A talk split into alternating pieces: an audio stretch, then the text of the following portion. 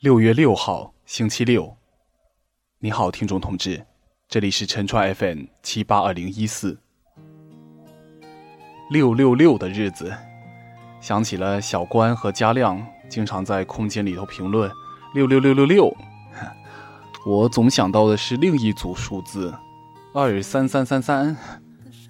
不过他们倒是不知道这个的意思。说来有趣，他们的本意并不同。前者是厉害，后者是垂地笑，似乎一褒一贬，可最终效果呢，却差不多。褒贬容易说清吗？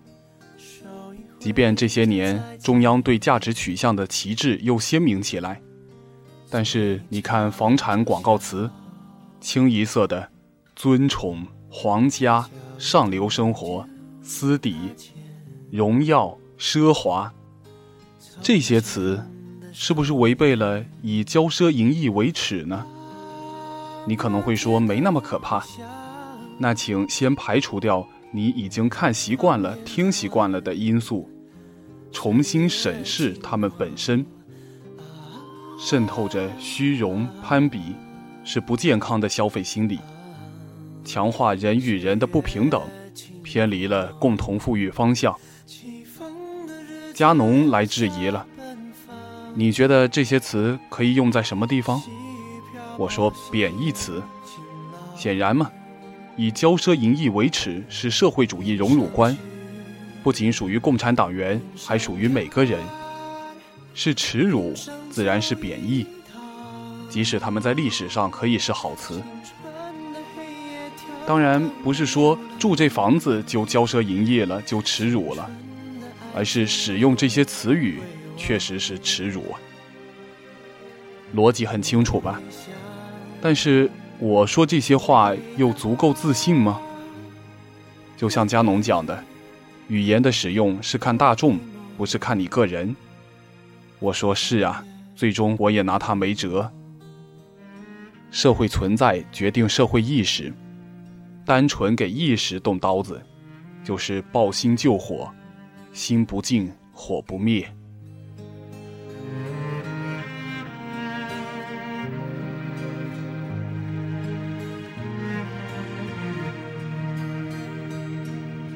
啊，漫天的回想最终又变得孤独了。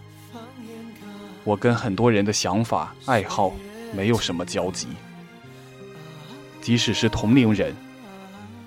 特别是同龄人，曾经觉得这没什么坏处，还显得有个性、气质，so cool。但是今天想一想，就觉得缺乏自信。没有交集，意味着我很难让别人跟我在一起时感到开心。当然，随着认识的人增多，适应力会好一些。我可以顺着他的爱好逗他开心，但是终归委屈了自己这颗心。就像带给人欢乐的崔永元憨豆先生，自己抑郁了。六一前，我请一位长辈介绍的女孩看了电影，吃了饭。现在的我。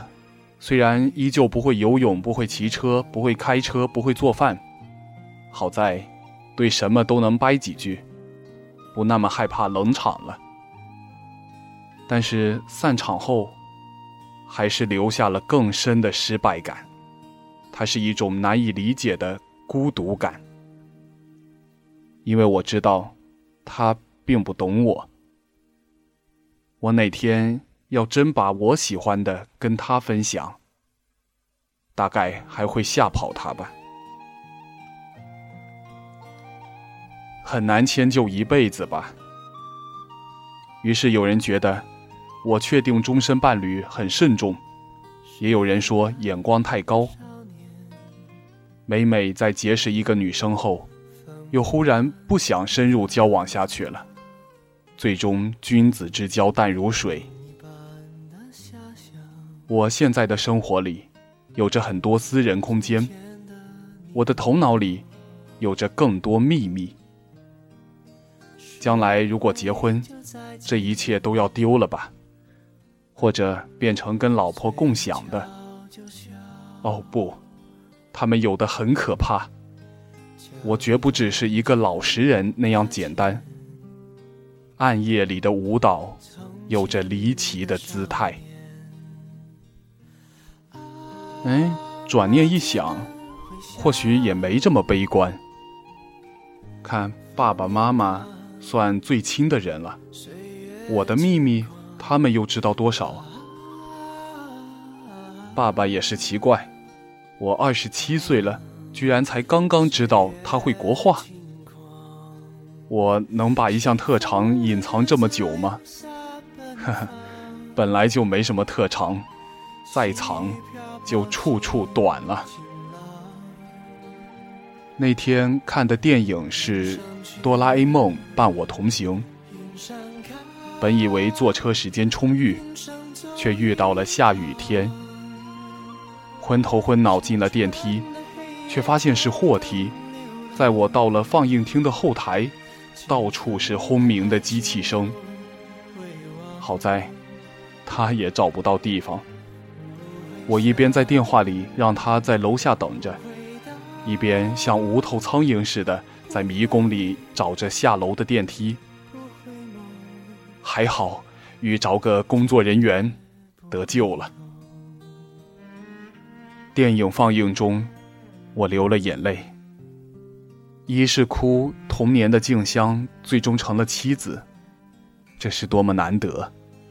我们小学、中学、大学、工作，会告别多少人，又迎来多少人？二是哭，哆啦 A 梦是最好的朋友，却总要离开。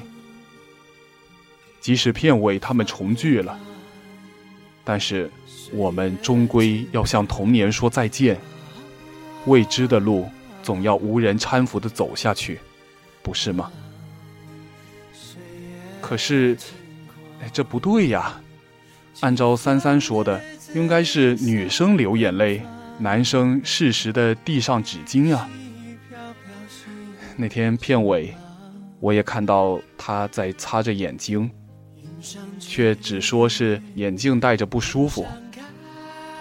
我想，他是哭了吧？但是没有想起三三的指导。小时候觉得野比大雄很笨，如今却发现我。也不过是野比大雄，我还不够。世荣有一天才真是倒霉。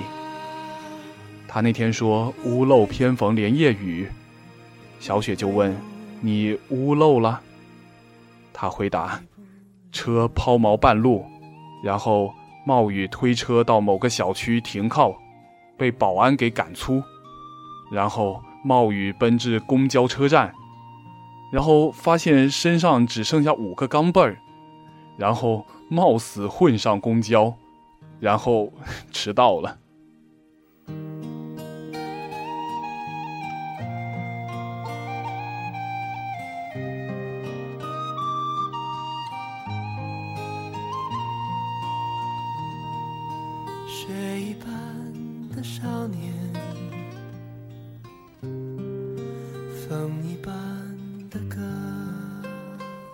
刚刚开头说到六这个数字，其实还有个六，开在邦辉新村的六元麻辣烫店。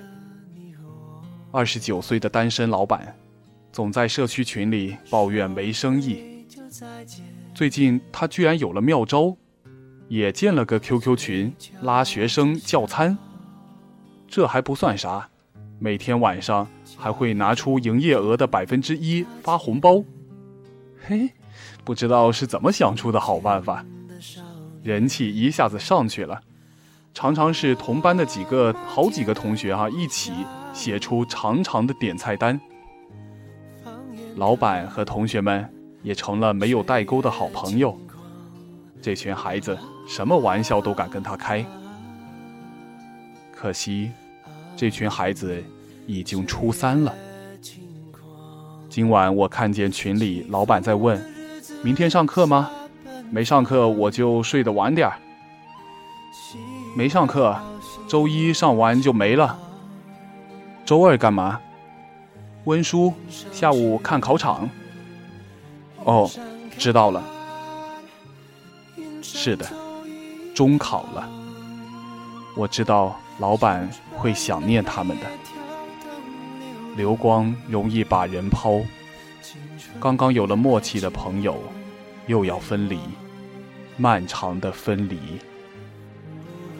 留在日记里吧，记住这即将变成曾经的岁月。清风细雨，飘着的是孤独的愁绪。尝尽人间百味，但愿有一日还会驻足，驻足在六元麻辣烫的门口，为那熟悉的面孔而心头一颤。好久不见。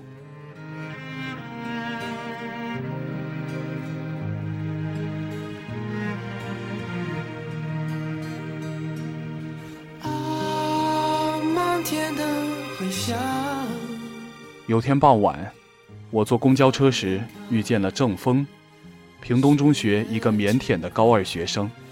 哦不，高一是腼腆的，问他什么就回答一句。这回他居然主动问我话了：“你现在做什么工作？”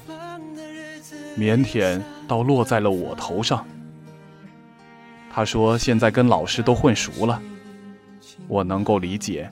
那种因为不懂事而害怕不懂事会说错话，于是很谨慎、很轻声的卑微感，一旦突破，就完全是另一副模样了。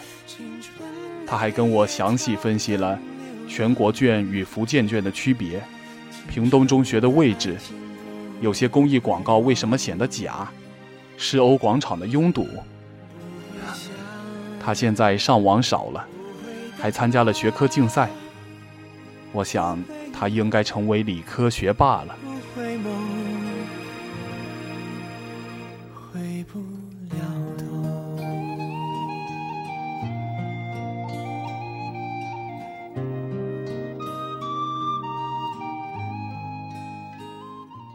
有一个早上，公交车上有个老人一直问：“省二人民医院在哪个站？”他说：“刚才坐错车了，又转到这部车来。”他说：“每次都记得路，今天不知道是怎么了。”司机也不告诉他该怎么换车。旁边有个阿姨说：“没事儿，八十几岁老人了，正常，咱不要跟人生气，慢慢来。”我也对老人说：“别紧张，待会儿到了我会叫你的。”到外贸中心酒店站的时候，我就说在下一站了。又过了一个路口，古三座站到了。我跟他说就在马路对面，让他转回去过斑马线。他下车后，我却看见他又往前走了。哦不，前面没有斑马线啊，走的有些远了才会有一个地下通道。可是老人家知道走地下通道吗？没办法，已经下车了，这些话也跟他说不上。还有一次坐十六路，那天是世欧广场前面围挡的第一天，公交改道了。我告诉一个乘客，只能在长乐路站下车，也不知道他找不找得到要去的地方。长乐路站。又正巧刚刚改名成了向园站，跟世欧广场前面那个向园街道站实在太像。而由于长乐路的修路、六一环岛的拆除，现在我去上班的公交车只能走红灯无数的五一路了，要么就得绕到连江路。于是上班路上超过一个小时成为常态。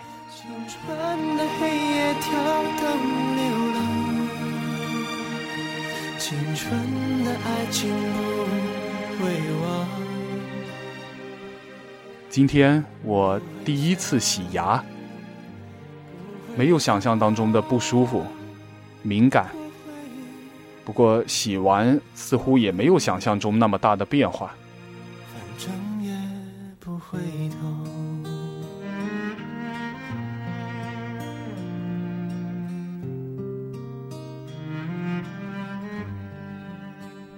TFBOYS 和韩庚五四参加了优秀青年座谈会之后，又在六一出了《我们是共产主义接班人》的 MV。呀，对歌都出 MV 了，当然不是电影《英雄小八路》里头，但是真的有当年的小八路出镜，那就是后来当了军委副主席的迟浩田同志。小时候是他们乡共产儿童团的团长呢。他告诉今天的红领巾，共和国的英雄们有血气、有本事，无往而不胜。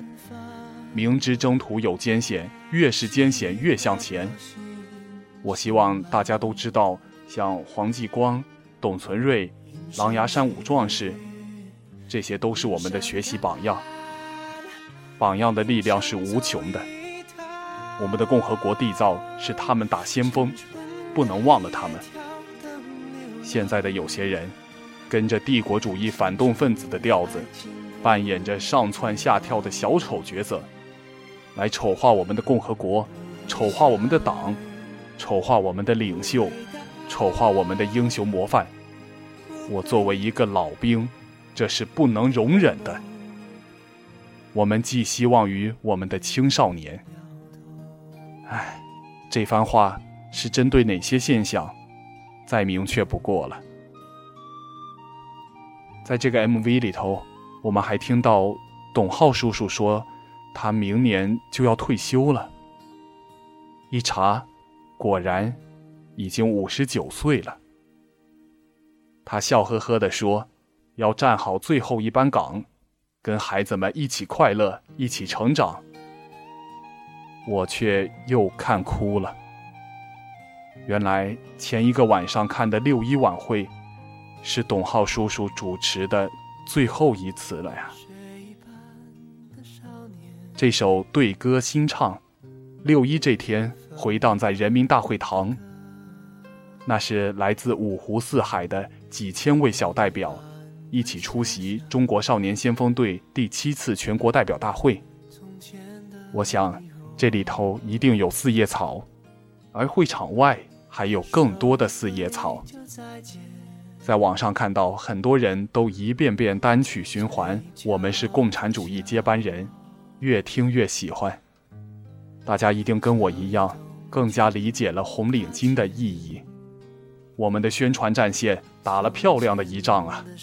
这个就是经由意见领袖形成二级传播。此时此刻，看着王源眼里的星星，那是我逝去的乐观，是对这个世界的好奇和喜爱。星星闪在暗夜里，这块大的吓人的黑布不再单调，孤独的生命啊，也有了温暖的安全感。